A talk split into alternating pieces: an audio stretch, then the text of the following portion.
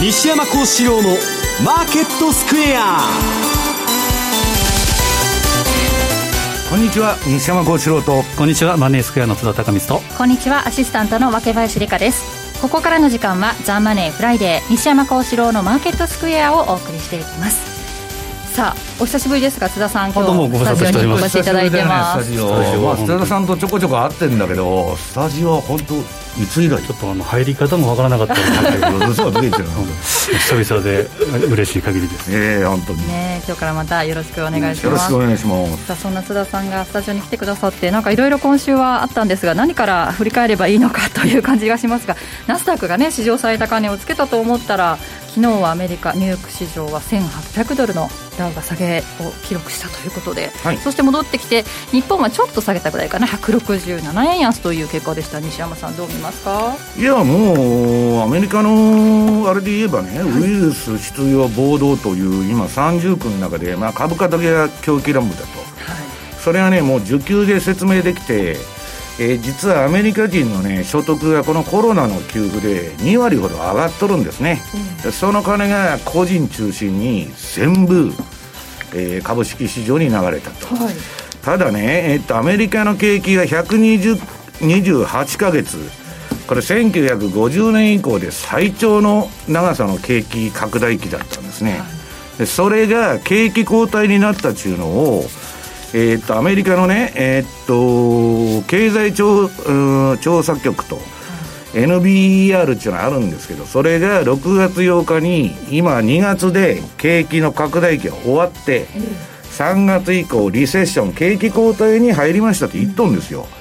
で128か月上がった景気が3か月で景気後退がね終わるのかと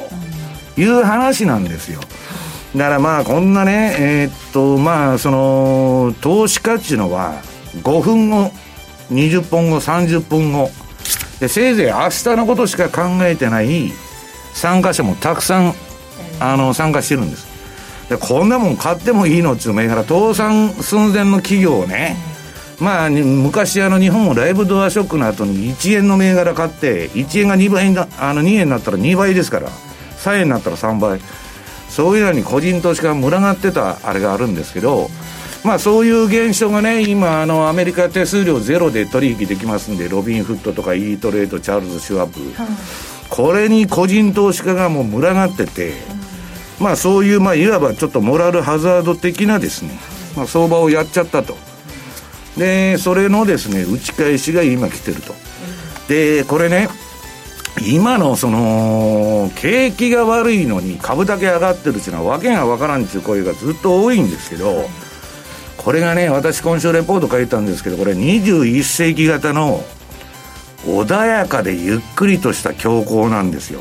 で普通大恐慌っつうともうむちゃくちゃな惨劇みたいになると思ってる人が多いんですけど、今は当局がもう中央銀行が指定筋となってね相場は絶対下げささんちゅうのをやってますんで、ただ景気が上がってこなかったら結論は下がっていくってことですからそのせめぎ合いでね穏やかでゆっくりとしてね、まあ静かな不気味な影のようなまあこれ強硬相場だと私は思ってるんですよね。そのあたりこの後のコーナーで、えー、たっぷり伺っていこうと思っております。で為替もちょっと動きましたのでね津田さんにも解説していただきたいんですが。そうですね、えー、まあ、ドル円に関してはですね、まあ、ドル安円安というのが今まで続いてて、はい、ドル円に関しては200日移動平均線というのを今月以下抜けたんですけど、はい、騙しフェイクということで今週に入ってまた割り込んで、はい、で100今107円ちょっとまた戻してきてるというふうな感じですけど、ね、はい株が下げてるその前にはですね、えー、リスク先行通貨のカナダドル円メキシコペソ円。これが、えー、言うなれば反省相場になってたんですね、うん、株も基本的には反省相場かなと思うんですけど、うん、で私は主にその、まあ、この休みの時ですけど、うん、えー、今まで全く株もやったことがない方がですね株は簡単だと 儲かるんだという話を聞いたらですね靴磨きの少年の理論って そろそろあるんじゃないかなと思ってですね、そんな感じでちょっとこう楽観的すぎたところの冷や水を浴びたのが、えー、今週かなというふうに思うんですけど、ただ、えー、また来週以降もちょっと気をつけたいなというのもまたお話したいと思います。はいわかりました。この後たっぷり伺っていきます。さあこの番組 YouTube でも同時配信しております。資料も合わせてご覧いただけます。動画配信についてはラジオ日経の番組ホームページをご覧ください。またホームページでは投資についての質問なども随時受付中です。番組宛てメール送信フォームからお願いします。ザ・マネーはリスナーの皆さんの投資を応援していきます。この後4時までお付き合いください。この番組はマネースクエアの提供でお送りします。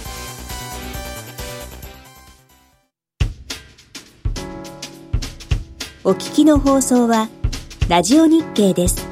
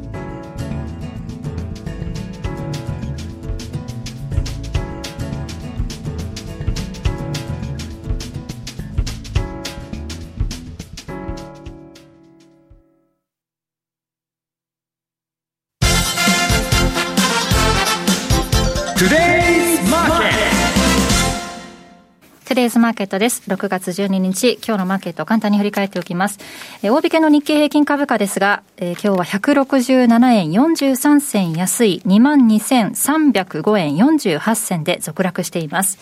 トピックスはマイナス18.24ポイントの1570.68ポイントでした。為替です。現在ドル円は107円の1516、ユーロ円が121円の1621、ユーロドルが1.13の0811あたりでの推移となっています。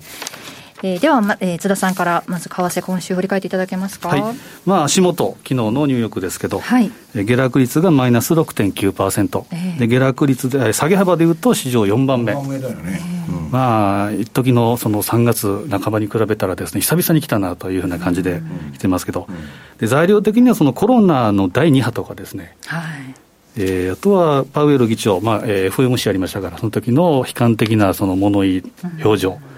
そういったものが材料じゃないかというふうに言われてますけど、まあ一言で言うならばさっきの繰り返しですけど、反省相場ということで、ちょっとガス抜きが起こったなというふうに見ていいかなというふうに思います。でそもそもがですね、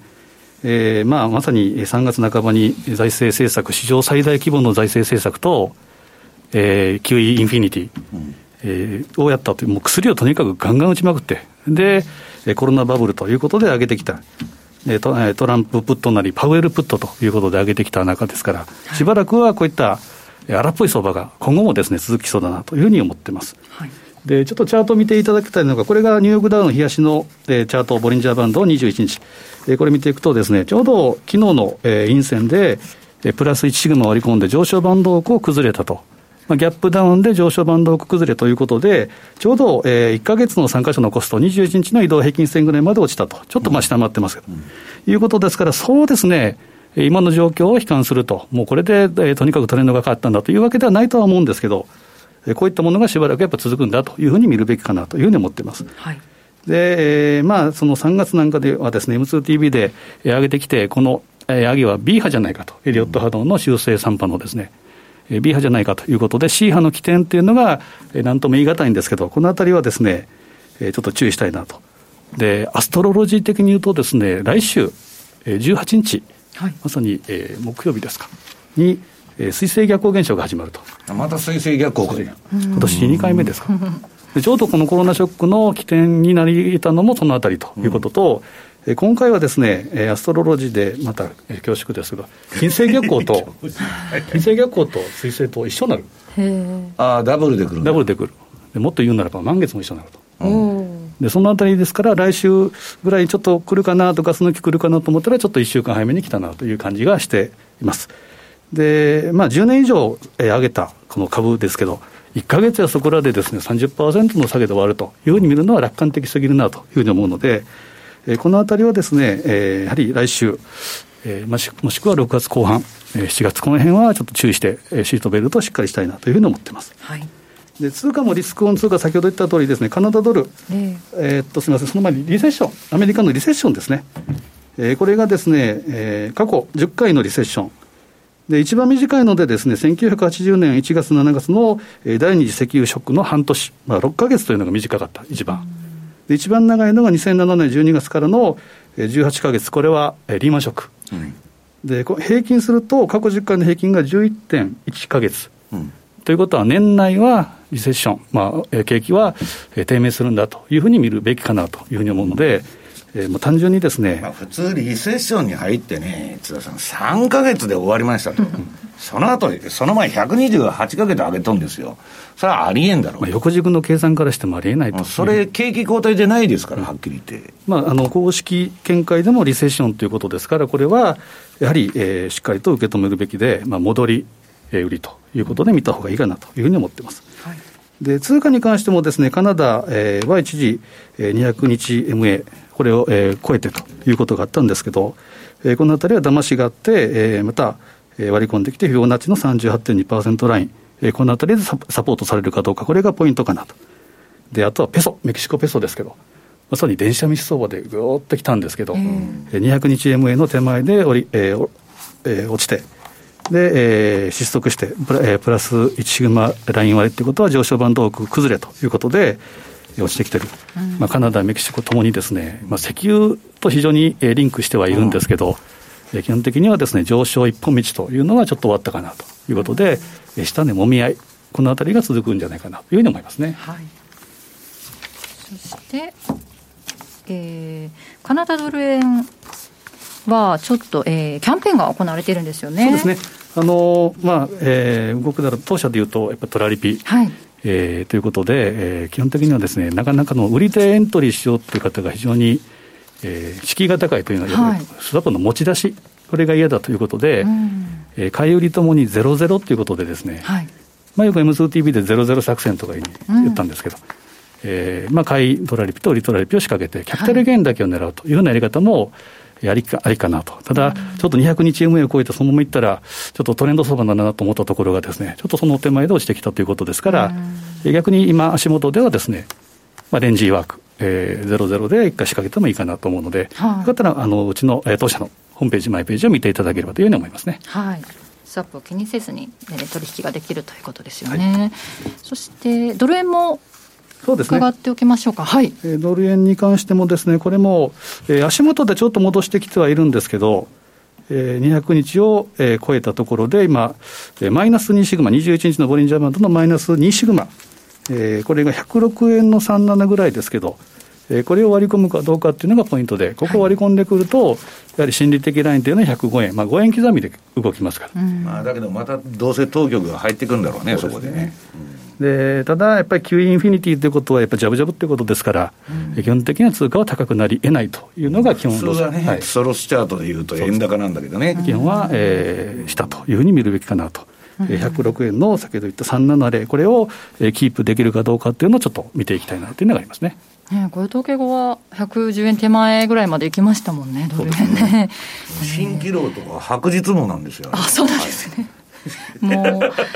どういう動きするか、ちょっと読みにくい相場が続いてますからね。そうですね。このあたり伺っていきたいと思うんですが、えー、西山さんもちょっと株為替について最近どのふうに見ているか、い、やもうこんなもんバカバカしくてね、えー、コメントそんなもんアホらしいんですけど、うん、まああのね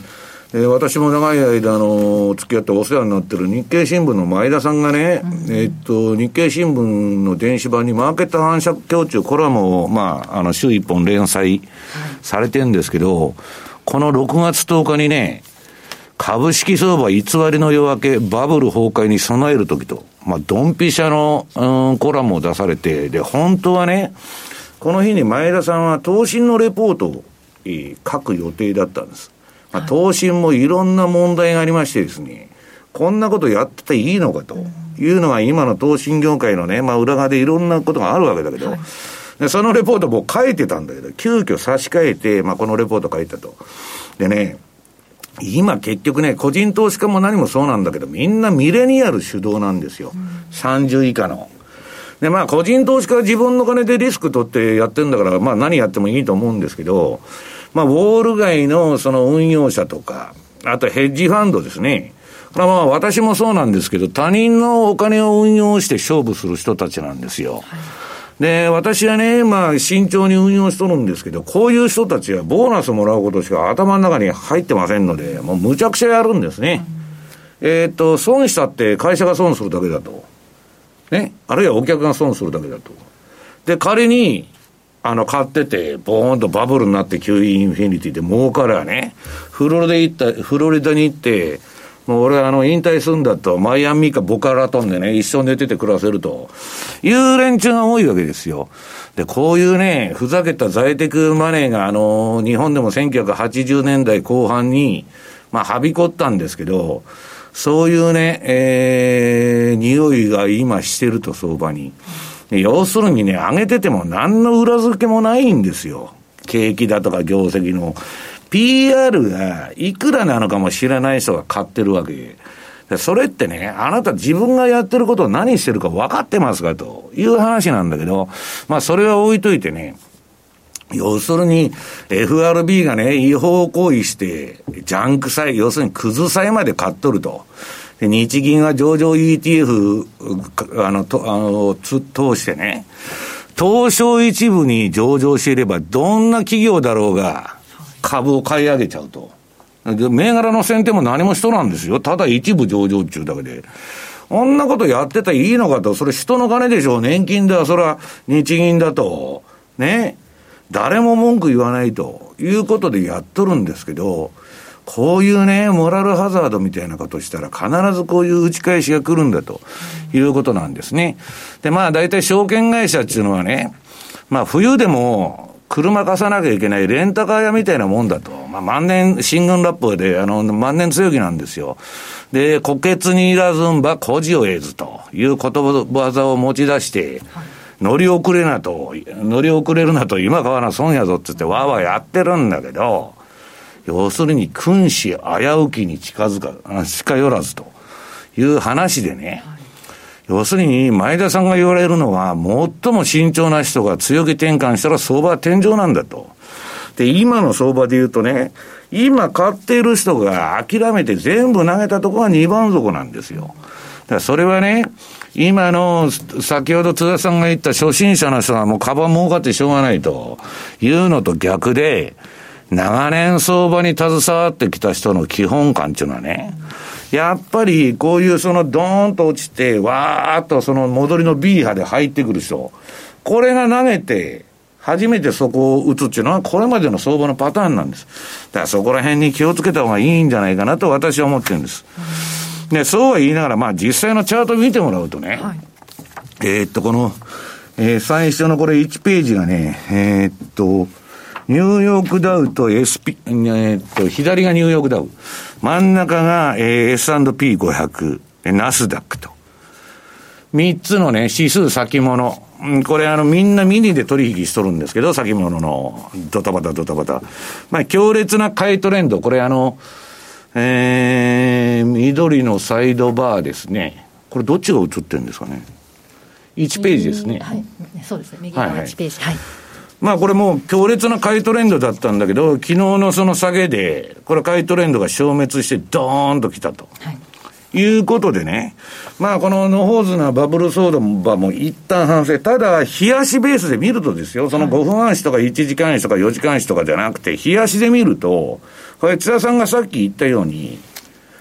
買いトレンドは終わったけど、まだ売りトレンド、オレンジになってないですよね。売りトレンドが発生してるわけじゃないんで、これはまあしばらく反省相場だと、調整相場入りということだと思うんです。で、為替の方はね、もっと面白くて、これまあ為替はね、株に先駆けてもう警告出しとったんですよ、津田さんが言うように。うん、ドル円が行ってこいになっとったでしょ。はい、で私はね、メルマガのフォローアップにもかあのいろいろ書いたんですけど、このドル円相場っていうのはトレンドがぐちゃぐちゃでね、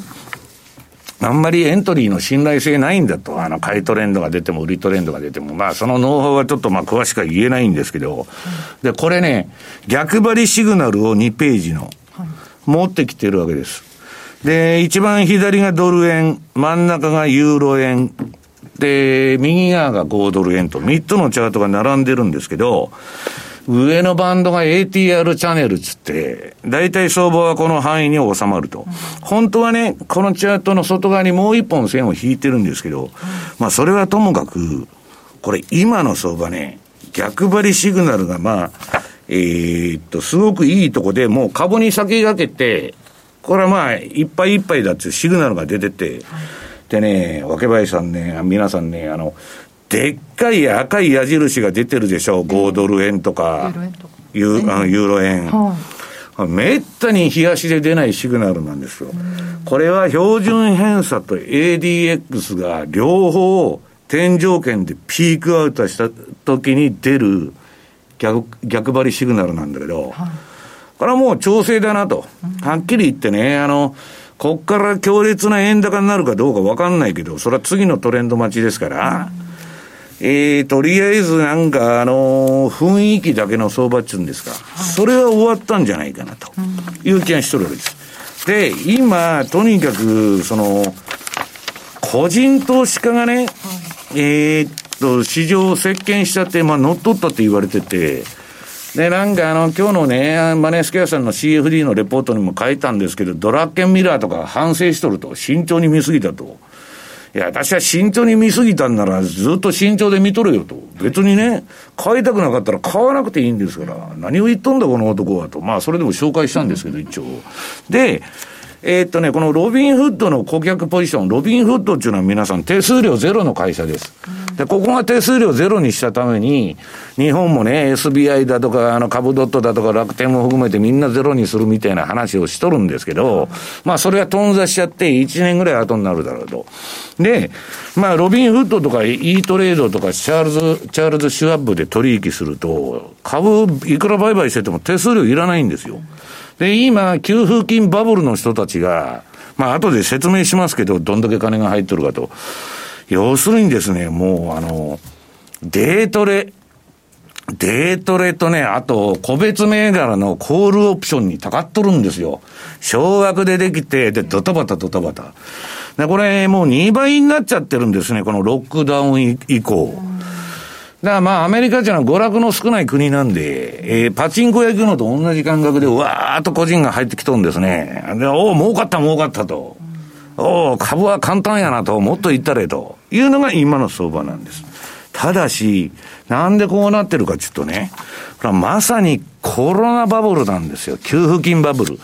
まあ日本でもね、給付金をね、中抜きしとるとか、あの、火事場泥棒みたいな報道が最近ものすごく多いんですけど、もうどさくさに紛れて行ったら一やつですよ。はい、ね。まあいつも同じことやってるんですけど、それがちょっとコロナでバレちゃったと。で、あの、このね、アメリカのね、所得と消費支出が逆転してると。でね、えー、っとね、米国人全体の所得っていうのはね、こんだけ数千万人、2000万人以上失業者出とるんですよ。で、えー、出ててですね、えー、仕事収入、ビジネスを失ったにもかかわらず、アメリカ人全体の所得として見ると、ここに書いてますけど、二桁増加しとると。要するに、このコロナで、コロナ前より、所得が増えちゃってるんですよ、給付金バブルで。で、この増えたえー、棚からぼたもちとか天から金が降ってきたと。お言ったれと。いうのが今の相場なんですよ。で、ただし皆さん注意しないといけないのは、多田さんね。この給付っていうのは、7月で終わるの。ね、わけちゃん。終わったら金ないやないか、こいつらと。で、仕事辞めたはいいが、仕事辞めて給付金ね、連邦政府と州からもらう方が収入増えると。だけど、職場に復帰できるのかいと。どこもありませんよ、今。だから、まあ、それをね、その図で書いたのは、これはまあ、突貫工事で、えー、エクセルで作ったですね、チャートなんですけど、もうとにかくですね、収入が増えちゃってるというバカバカしいことが起きてると。で、あとはね、パウエルが長短金利の釘付けやるんだとか、なんか新しいことやるんじゃないかと言われてたんですよ。やるわけないと。もう最初から生命維持装置つけてね、3年分の政策全部打ったわけ、この前、その QE インフィニティって無限大量的緩和やっとんですよ。で、それで、次々に今、株がナスダック最高値とかやっとる中でね、打つわけがないじゃないですか。だからまあ、ナスダックが上がって SP とかね、えー、なんだ、ニューヨークダウがナスダックより上がってないってことは、私はアマゾン買ってそれらの指数を同金額売っとるわけですから、いいわけですけど、こんなもんもね、皆さん、いつまで続くかわかりませんよ。ただ、ど、個別銘柄買って指数売ってるとかね、まあその逆でもいいんですけど、どっちか売ってどっちか買ってたら、壊滅的な損はしないと大暴騰したって大暴落したって。ただし、あの、トランプ大統領はすごい怒ってましてですね、えー、次の8、えー、6ページのツイッター、FRB はまた間違いを犯してると。もうどんだけでもくれくれやれやれと。なんか表情とか、あの、言葉も悪い、表情が悪いとか、そんな話もしました、うん、だから、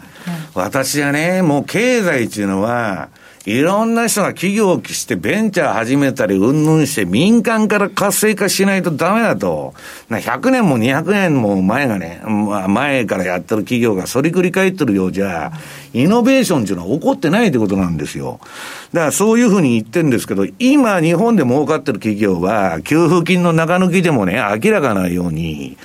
税金で食っとる企業ばっかりなんですよ。パソコン屋だって、えー、文科省にいくら買ってもらえるとかとかね、学校に設置して、税金の分取りやっとるんですよ。で、とにかくくれくれくれくれ。株式市場もなんか対策くれくれくれ。そんなこと言ってるうちはダメだってことですよ。真のね、株式市場の夜明けが来ないと。いうふうに思ってるんですけど、まあ、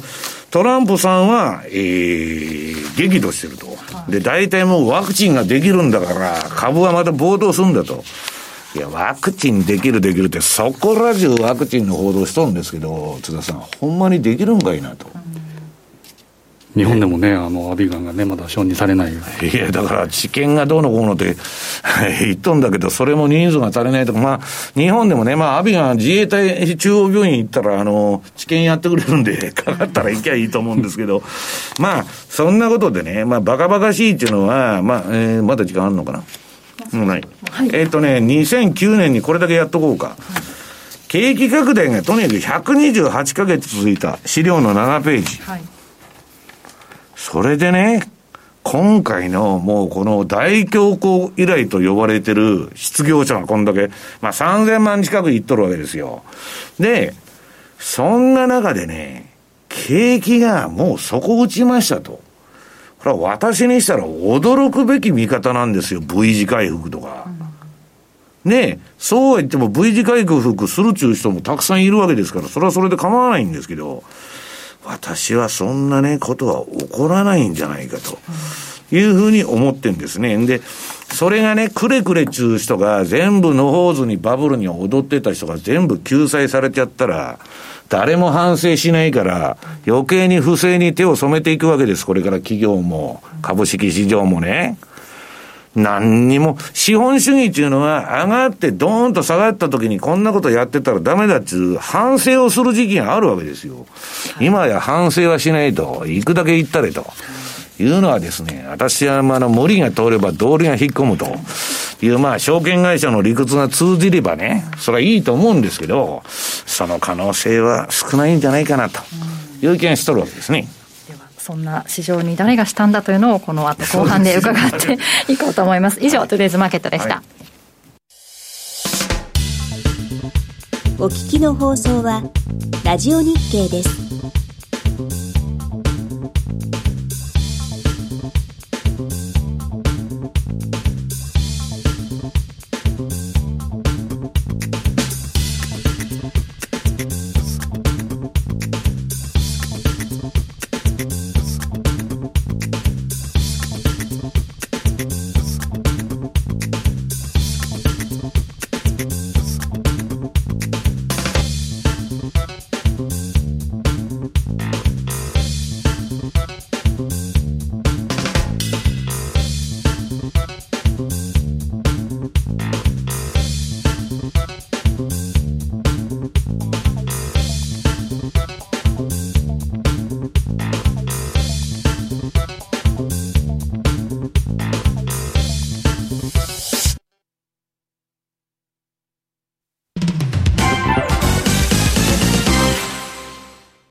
マネースクエア資産運用をお考えなら、マネースクエアで、FX 株価指数 CFD で中長期的な運用を行うミドルリスクミドルリターンの新しい投資スタイルをご提案しています。特許取得のオリジナル注文、時間を資産に変えるテクノロジートラリピは、あなたの相場感をしっかり活かしながら、手間暇のかからない快適な運用をサポート。もちろん、最新マーケット情報や運用に役立つレポートのご提供、相場をわかりやすく読み解くセミナーの開催など、あなたの運用を成功に導くためのサポートコンテンツも豊富にご用意しています。今、マネースクエアでは、米ドル円、カナダドル円、メキシコペソ円の北米3通貨に注目しています。この3通貨をトラリピでお取引すると、ボーナスポイントがもらえるお得なキャンペーンを開催中。まだマネースクエアの口座をお持ちでないという方は、ぜひこの機会に口座開設をご検討ください。マネースクエアでは、これからもザ・マネー、西山幸四郎のマーケットスクエアを通して、投資家の皆様のお役に立つ情報をお届けしてまいります。毎日が財産になる。株式会社マネースクエア。金融商品取引業関東財務局長金賞番号第2797号。当社の取扱い商品は投資元本以上の損失が生じる恐れがあります。契約締結前交付書面をよくご理解された上でお取引ください。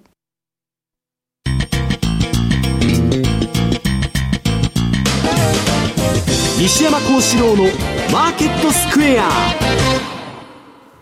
さて、このコーナーでは、マーケットの見方について、西山さんにいろいろな角度で教えていただきます。今日のテーマ、こんな市場に誰がしたということなんですが。はい、こんな市場に誰がしたっていうのは、まあ、みんながしてるんですけどね。はい、まあ、基本的には、まあ、先半っていうのは、あのー、FRB ですよ。で、結局ね、今やっとる、その無制限介入っていうのは、まあ、5つのね、対策柱があって、まあ一番ひどいのはジャンク債まで全部買い入れると。これね、全部違法行為なんですよ。でもうどこの中央銀行も財政ファイナンス。要するに国債すりまくって、金ばらまいて、民間に。それで景気を上げようと。それやっとったらいいんですけど、負債と資産と両方膨らますね、ネズミ講経営と言われてる。昔からアメリカで。そんなもんはね、どっかで破綻すると物には限度があるから。で、要するにね、その、それを、その、やってんですけど、で、一つ分かりにくいのは、私のところにもよく質問が来るんですけど、トランプは何なんだと、あれは。やっとることが、ことごとくアメリカの自滅政策じゃないかと。なんかデモも煽ってんのかななんかよくわからないし。集会もなんか、もう始めるなんてね、言ってますもんね。でね、結局、そうは言ってもですね、あのー、まあ、アメリカにもいろんな勢力がいて、昔からね、まあ、ロックフェラーに代表されるあの、コスモポリタンっていうのはおるんですね。要するに、私が例えば日本人で、じゃあ日本の、えっと、国が景気良くなればいいとか、日本の株価が上がりゃいいと、日本ね、人口増えればいいとか、自分の国のことしか考えないんだけど、むしろ世界の資本価値のは、どこで儲かってもいいんです。ワールドワイドに考えてるから。日本が悪かったらアメリカで儲けようと。アメリカが悪かったらアフリカで儲けようと。アフリカが悪かったらヨーロッパで儲けようと。ワールドワイドなんですよ。だから、今トランプのやっとんのはね、もうひたすら覇権を放棄するっちゅうあれで、もうヨーロッパからも軍隊引き上げるっつって、今 EU 真っ青になっちゃってるじゃないですか。あれもう韓国からも引いてね、日本からも引きますよ。ほんで、経費削減なんですよ。コストカッターなんですよ、トランプは。経営者ですから。赤字垂れ流しにしとるなと。なんでアメリカがね、日本のね、面倒なんか見なきゃいけねえんだと。いうあれなんですよ。いや、自分さえ良かったらいいっちゅう話の内向きになってるわけですから。で、もう、例えばアマゾンとかね、まあ、フェイスブックとかあの辺のアップルとかの会社は、世界中どこで儲かってもいいんですよ。もうすでにそうなってる。帝国でね、国家を超えるエンパイアをもう形成しつつあるわけ。だから、とにかくまあそういう中でね、うん、なんでこんなわけのわからん政策やっとんだっていう話になるんですけど、それは、まあそういうね、今までは軍産複合体で、どっかでね、えー、ことを起こして戦争を仕掛けて、軍事産業とかね、農業とかウォール街が画策してうんぬんだとかやってきたんだけど、トランプっていうのはそういうあれじゃないんですよ。で、まあ、誰がこんな相場にしたっていうのは、この、次のね、9ページの連銀のバランスシート。これがもう、こんだけ金ばらまいてたらですね、それは株も上がりますわと。ただこれ出口どうすんだよと。後の始末どうすんだこれ永遠にくれくれって言われるわけですよ。これから市場、株が下がるたびに。永遠にね、えー、今7兆ドルの、えー、FRB のポートフォリオを、えー、全金融資産を下がらないように支えようとすると、130兆ドル買わなきゃいけないと。なことができるのかと。もうむちゃくちゃな話ですよ。ね。で、まあ過去ね、えー、次の10ページ。うん、8度の大統領就任中の連邦債務と、まあ借金ですよ、国の。連邦準備制度のバランスシート、連銀のバランスシートが出てんだけど、アメリカっていうのはね、あの、ブッシュジュニアが出てきたあたりから極めておかしくなったの。それまではアメリカってすごい国だと我々も思ってたの。表面上。まあ、ベトナム戦争くらいからおかしくなってんだけど、戦争も負け続けてね。まあ、ここでね、問題なのは、ただ飯っていう概念が出てきて、今の MMT とかベーシックインカムもそうなんだけど、要するに臨転機いくら回してても、日本みたいにね、30年間これだけ対策打っても、ゼゼロ金利にしてもマイナス金利しても、量的緩和やっても、絶対インフレにならないと。だから今 MMT やれって、もう事実上の MMT の世の中になってんですよ。コロナで給付金巻いたりね。だそれなし崩し的にやろうと。で、マイナンバーで税金全部補足して、これから、これ金、金ばらまいたら税金で回収されるかもわかりませんよ。資産全部補足されて。だからそういうことをやってんだけど、裏側ではね、役人は。なことは口に出しては言えませんよ。で、まあとにかく、連邦準備制度は、あの、要するにですね、えー、お金が無料であるっていう考え方を議会に与えちゃったと。議会も賛成するわけですよ。QE4、5と。今ね、私 QE インフィニティと無限大介入って言ってますけど、QE3 の後は。今ね、向こうの新聞見ると QE5 って書いてる。もう QE5 まで行ってる。あの、QE4 っていうのは、あの、この前、レポ金利が、えー、急騰した時に隠れ QE っていうのをやってましたから、あれが QE4 だと。で、今 QE5。で私は Windows、Windows と一緒で10まで行くんだって言っとるわけですよ、QE は。ね？冗談でなくなってくる。で、ただし、今週のマネースケアさんのレポートにも書いたんですけど、もし、この FRB がやっとること、あるいは今流行りのね、MMT、現代貨幣理論が正しいなら、今世界で一番景気がいい国はジンバブエとかアルゼンチンに決まってるじゃないですか。山ほど借金してね。インフレにもならないと、景気はいい、雇用は増えると。そんなバカなことがあんのかと。でね、これあの画像のファイルサイズがでかすぎて資料送れなかったんで、まあマネースクエアさんのレポートに載ってますけど、100兆ジンバブエドルっていう紙幣があるんですよ。で、かってハイパーインフレになったロシアルーブとかいろんな紙幣もね、あれ、あの、写真撮ってきたんです。それ本物のジンバブエドルなの。それパンローリングさんからあの写真借りて私自分で撮ってきたんですけど。先週うちの。そうそうそう、レポートに載せたのよ。100兆ジンバブエドルですよ。なってねえじゃねえかと。インフレになってるでしょ。日本が30年間ならないからっつって、アメリカこんなことしてたらインフレになるぞと。今ね、農業でコロ、農業従事者でコロナが流行ってて、生産やめ、やめるんじゃないかっていうニュースが出てるわけ。で、農業従事者給付金もらえるんですよ、皆さん。連邦政府と州から。な作物作るのやめるじゃん。人参も作るのやめて、給付金もらった方がいいと。一気に物価が上がっちゃいますよ。本当に。だからそういうことも含めてね、いかにこういう理論っていうのは危ういかなんですよ。で、まあ、いつでも言ってますように、えー、1900、もう私はね、今ね、今日もね、パンローリングさんに注文して、本を2冊買ったの。それはね、もう昔の歴史の本ばっかりなんですよ。で、我々が今、この相場でできることっていうのはね、まあ、21世紀型の強行っていうのはどういうふうな経路をたどるのかわからないけど、唯一、我々がこれからの相場見通していこうと思ったら、歴史を勉強するしかないんですよ。過去何が起きたかと。で、過去起きたことはそのように、同じようには起こらないかもわからないけど、結局人間って何も学習しないから、同じことの繰り返しやっとるんですよ。QE1、QE2、3、QE、あ、QE2、QE3、今5まで行ってると。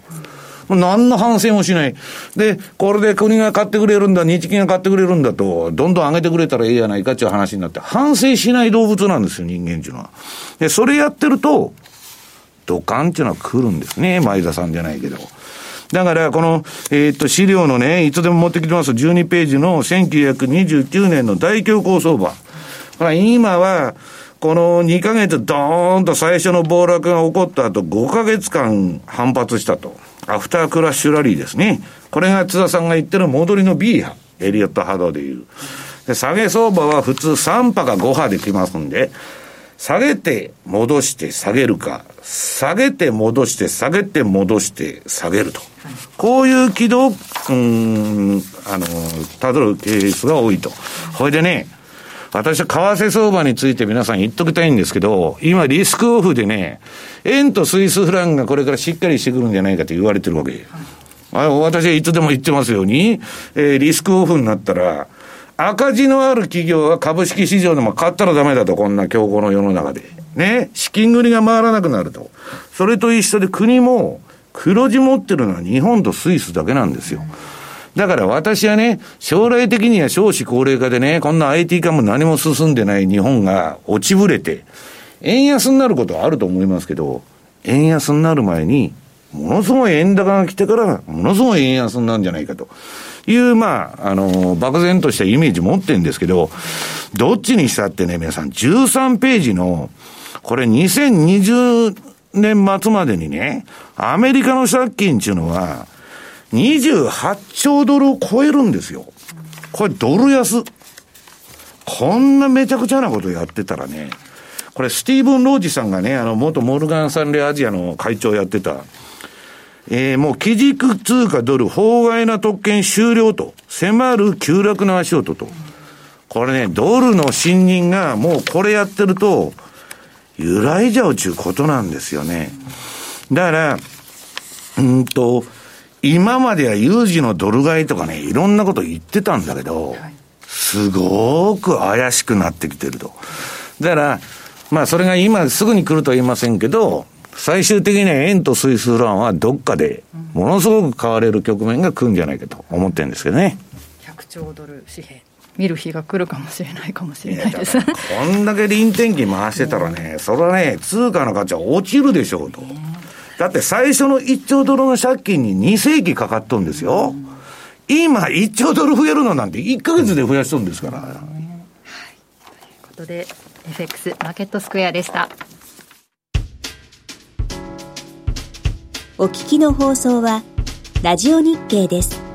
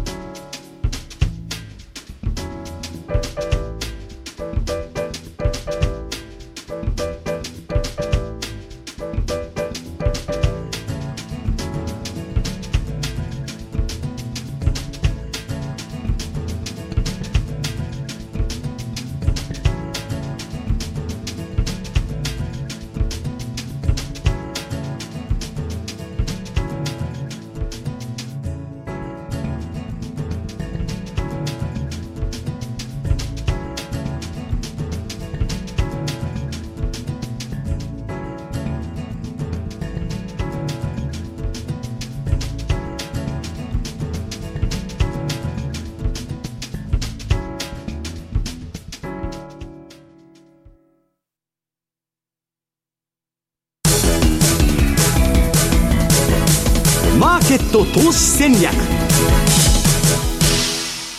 さあ来週に向けてマネースクエアの FX 投資戦略伺っていきます。津田さん。はい。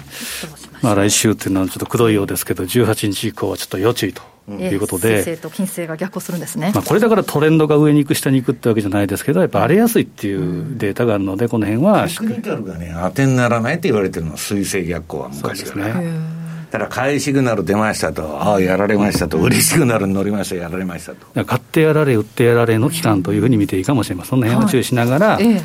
えーまあ、前半でも言いましたけど、まずドル円、まあ、北米産通貨っていうのが注目したいんですけど、はい、ドル円の冷やしチャートでいうと、さっき言ったように、ちょうど真ん中には200日移動平均線をボーンと一回超えたところがまた沈んできた、騙しがあって、今、マイナス2シグマ近辺で今、うろちょろしてると。はい、で、ここで見たいのは、逆張り市場の下の半分にあるスローストキャスティクス。うん。えー、20%ライン近辺でこの2本の線がクロスして右肩上がりになるとゴールデンクロスということなんですけど、うん、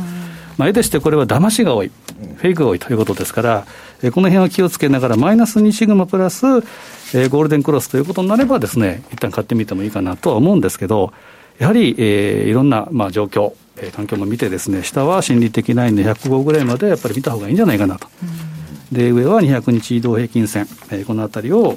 えー、見てですね、105円から108円のミドル、108円の420ぐらい、このあたりで、えー、トラリピを仕掛けるというのがいいのかなと、しばらくトレンド性っていうのは薄いというふうに見るべきだと思うので、まあ、ジグザグというふうな感じで、まあ、今だから ADX 標準偏差、ピークアウトしちゃったわけだから、そうですね、まあ、ランダムネスな相場が展開されると。はい、はい、で次みたいのがですね、メキシコペソ。えー、これもですね、取引してる方が結構多くて。この前、綺麗に上げとったんだよ、買い取れ。です。本当に電子道相場というか、もう本当に上昇バンドウォークというのがあったんですけど、それが、えー、今週崩れたというのがありますけど、えー、これも見ていきたいのはですね、ちょうど200日移動平均線手前の、えー、フィボナッチでいうところの高安の50%、よく半値戻しは前値戻しということを言いますけど、うん、えー、半値も戻すことができなかったと、うんえー、いうことで、今はですね、また38.2割り込んで23.6%。えー、ここぐらいまで一旦沈んできてると。で、23.6%っていうのはですね、ちょっと細かいですけど、数字で言うと4.639。はいえー、このあたりぐらいまでは、えー、まあ下、えー、やるかなと。で、そこを下回るとですね、次はマイナス2シグマ。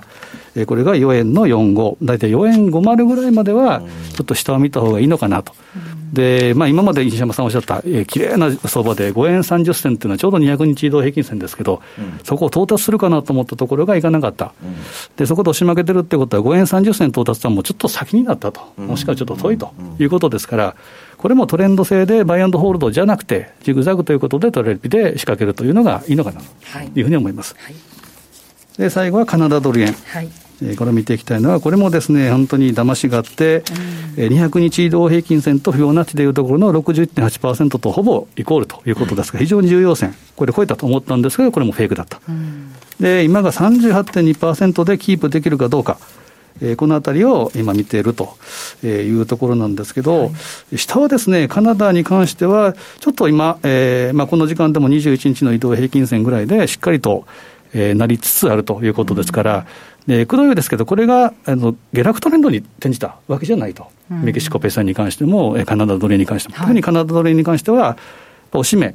を目指しているというところもあるので、うん、株次第なんでしょうな、結局は、ね、そうですね、株プラス、あとは原油相場、うん、えー、このあたりは見ていきたいと思うんですけど、はい、まあ、えー、スモールスタートを意味する打診買いということで言ってもいいのかなと。ただ、えー、先ほど言ったようにしばらくその200日を超えるとか、えいうにはもう少し時間的経過も必要なので、しばらくはやっぱジグザグ、つまり結論から言うと、えー、北米、えー、産通貨、うん、ドル円、メキシコペソ円、カナダドル円、このあたりは、しばらくはレンジワークということですから、うんはい。えー、トラリピで仕掛けてもいいのかなとい。うふうにはい、キャンペーンもやってますしね、そうですね、まあ、この時期だからということじゃないですけど、売り買いを合わせて、はい。えー、やってもいいかなというふうに思いますね。はい、ありがとうございました。さあそろそろ番組お別れの時間です。今日ここまでのお相手は西山幸四郎とマネースクエアの津田高光と若林理香でした。さようなら。この番組はマネースクエアの提供でお送りしました。